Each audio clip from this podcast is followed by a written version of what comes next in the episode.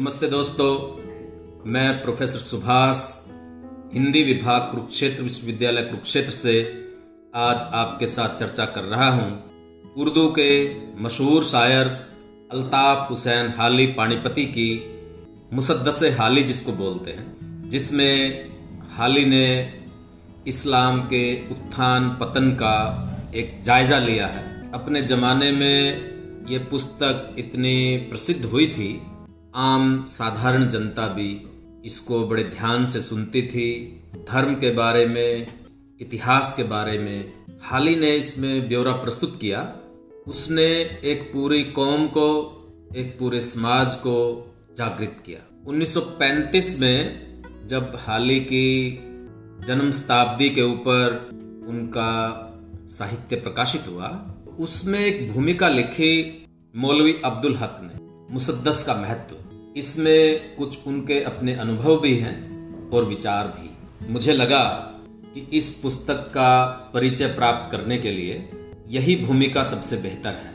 तो प्रस्तुत है दोस्तों, मुसद्दस का महत्व, जो लिखी है मौलवी अब्दुल हक ने। पचास वर्ष से ऊपर हुए, मेरा लड़कपन का जमाना था। मेरे एक मामू फिरोजपुर में मुलाजिम थे और फिरोजपुर से करीब एक गाँव में बस गए थे। यह गाँव उन्हीं का था और गाँव के सबसे बड़े आदमी वही थे। उन्होंने अपने बेटे की मुसलमानी के जश्न में अपने सगे संबंधियों को आमंत्रित किया। यह जश्न बड़ी धूमधाम से दो तीन रोज तक रहा। दूसरे दिन का ज़िक्र है, सुबह का वक्त था। मैदान में बहुत बड़ा शामियाना तना हुआ था और उसमें लोग खचाखच भरे हुए थे, बल्कि मजमा सामियाने से बाहर दूर तक फैला हुआ था। इसमें ज़्यादातर उस गाँव और उसके आसपास के गाँव के किसान और मजदूर शामिल थे। इतने में एक तवायफ उठी। यह लाहौर से बुलाई गई थी। नाम मैं इस वक्त भूल गया हूँ। यह अच्छी पढ़ी लिखी औरत थी। शेर भी कहती थी और उसकी गजलें लाहौर के अखबारों में छपा करती थी। उसने खड़े होकर मजमे पर नज़र डाली और एक बारगी मुसद्दस गाना शुरू कर दिया। किसी ने यह बुकरात से जाके पूछा मरज तेरे नज़दीक मोहलिक है क्या क्या? जब तक वह गाती रही, सन्नाटे का आलम रहा। कुछ लोग झूम रहे थे और कुछ की आँखें डबडबाई हुई थी। वह समा अब तक मेरी नज़रों के सामने है और वह गाना अब तक मेरे कानों में गूंज रहा है। अब भी जब कभी मैं मुसद्दस हाली पढ़ता हूँ तो यह मेरी आँखों के सामने फिर जाता है और मैं सोचता हूँ कि वह क्या चीज़ थी जिसने इन अनपढ़, उजड़ गवारों पर इस कदर असर किया कि इनकी आंसुएँ छलछला। कि इनकी आँखें आंसुओं से छलछला उठी। हिंदुस्तान में हर चीज़ आकर जात बन जाती है। हमारी शायरी की भी खास जात थी। वह मखसूस तबके और खास लोगों के ख्यालों के इजहार का ज़रिया थी। और वे उसकी बारीकियाँ समझते थे और लुत्फ उठा सकते थे। जो जात से बाहर थे, वे उससे अक्सर महरूम रहते थे।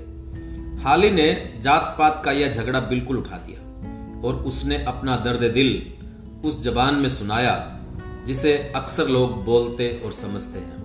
इसीलिए वह बिरादरी से बाहर कर दिया गया। शायरी या संगीत है क्या? यही ना कि हम शब्द या आवाज़ के ज़रिए अपने जज्बात को दूसरों तक पहुंचाते हैं और लोग उसे पढ़कर या सुनकर आनंदित होते हैं। दुख से दुखी और सुख से सुखी होते हैं। क्या किसानों और गवारों के दिल नहीं होता? क्या उनमें इश्क मोहब्बत का मादा नहीं होता? क्या वे दुख दर्द का एहसास नहीं रखते? क्या उनमें हमदर्दी और परोपकार की भावना नहीं होती? रुस्तम की दास्तान या हातिम ताई का किस्सा पढ़कर सुनाइए और फिर उनके जोश और हमदर्दी को देखिए। लैला मजनू का ड्रामा कीजिए। फिर देखिए कि उनके दिलों पर क्या गुजरती है। क्या आपने कभी उनके गीत सुने हैं? क्या चीज़ है जो उनमें नहीं है? साहस, प्रेम सहानुभूति, मान, सम्मान, लज्जा और व्यंग सभी कुछ उनमें है। फिर क्या वजह है कि आप यही चीज़ें बयान करें और वे न समझें? लेकिन शर्त यह है कि आपकी जबान में बनावट ना हो। आला शेर की खूबी यह है कि इससे ज़्यादा से ज़्यादा लोग लुत्फ हासिल कर सके। मुसद्दस इस कसौटी पर खरा उतरा। छोटा सा सबूत यह है कि बार बार छपा और इतनी बार छपा कि शायद ही कोई दूसरी किताब छपी हो और हर तबके में लोकप्रिय हुआ। इसकी रवानी हैर तंगेज है। यह मालूम होता है कि दरिया उमड़ा चला जा रहा है। शुरू से आखिर तक एक अनोखा तारतम्य है, जिसका तार कहीं नहीं टूटता। और पढ़ने वाले को एक क्षण के लिए भी कहीं रुकने की नौबत नहीं आती। उत्साह का वह आवेग है, जैसे एक झरना उबल रहा हो। बावजूद साहित्यिक खूबियों के उसमें ऐसी सहजता है कि इस पर हज़ार अलंकार न्यौछावर है। और हज़ारों खूबियों की एक खूबी यह है कि इसकी बुनियाद वास्तविकता पर है। साहित्य के सौंदर्य का अंतिम प्रतिमान वास्तविकता या यथार्थ है। हमारी शायरी में मुसद्दस नज्म की एक किस्म है, जिसका निभाना आसान नहीं है। अच्छे अच्छे छंद का अभ्यास रखने वाले शायर भी रह जाते हैं और भर्ती के मिसरों से चूल बिठाने की कोशिश करते हैं। अनीस जैसा बाकमाल शायर भी, जिनकी मुसद्दस सरताज हो गई है, भर्ती के बेरब्त मिसरे दाखिल करने पर मजबूर हो जाता है। लेकिन हाल ही का यह कमाल है कि सारे मुसद्दस में मिसरा तो क्या? एक शब्द भी भर्ती का नज़र नहीं आता।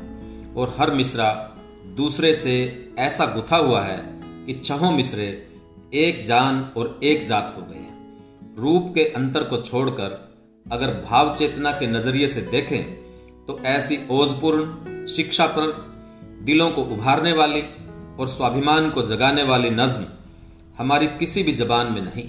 मदो जज्र, इसका बहुत ही सही नाम है। शेर के बारे में जो यह कहा गया है कि उसे हकीकत या ज़िंदगी की सच्चाइयों से जुड़ा होना चाहिए, यह इस बात पर पूरी तरह से लागू होती है। यह मुसद्दस हमारी कौमी ज़िंदगी का एक भरा पूरा एल्बम है, जिसमें हमारा रूप रंग साफ़ नज़र आता है। फिर अभिव्यक्ति के सौंदर्य ने उसे एक कमाल के दर्जे तक पहुँचा दिया है, जहाँ इसमें परोपकार, सहानुभूति मेल जोल स्वाभिमान देश प्रेम संघर्ष, धार्मिक उदारता आदि सीख दी गई है। वहीं तेज नश्तर भी है, जो जिगर के पार हो जाते हैं। लेकिन ये नश्तर दुख दूर करने वाले सर्जन के हैं न कि किसी बेदर्द, अशुभ चिंतक के। मुसद्दस हाली ज़िंदा जावेद किताबों में से है। इसकी दर्द भरी आवाज़ हमेशा दिलों को तड़पाती रहेगी और इसके दर्द से भरे हुए संदेश दिलों में घर किए बिना न रहेंगे। साहित्य के रसिक, इससे साहित्य रचना के गुर सीखेंगे और नैतिकता के पुजारी, इसमें वे अनोखे जवाहर पाएँगे जिनसे दूसरी दुकानें खाली हैं। दोस्तों मुसद्दस हाली के बारे में मौलवी अब्दुल हक का ये एक छोटी सी भूमिका मुसद्दस का महत्व। हाली पानीपति की मुसद्दस पुस्तक, उनकी काव्य क्षमता उनकी काव्य प्रतिभा, उनकी काव्य के सरोकार और मुसद्दस का प्रभाव। इन सब चीज़ों को बहुत ही संक्षेप में, बहुत ही थोड़े शब्दों में इतनी बेहतरी के साथ उद्घाटित करती है। उम्मीद है दोस्तों आपको ये पसंद आई होगी, आप इसे आगे बढ़ाइए। मिलते हैं किसी और इसी तरह की पुस्तक की परिचय के साथ। तब तक के लिए धन्यवाद।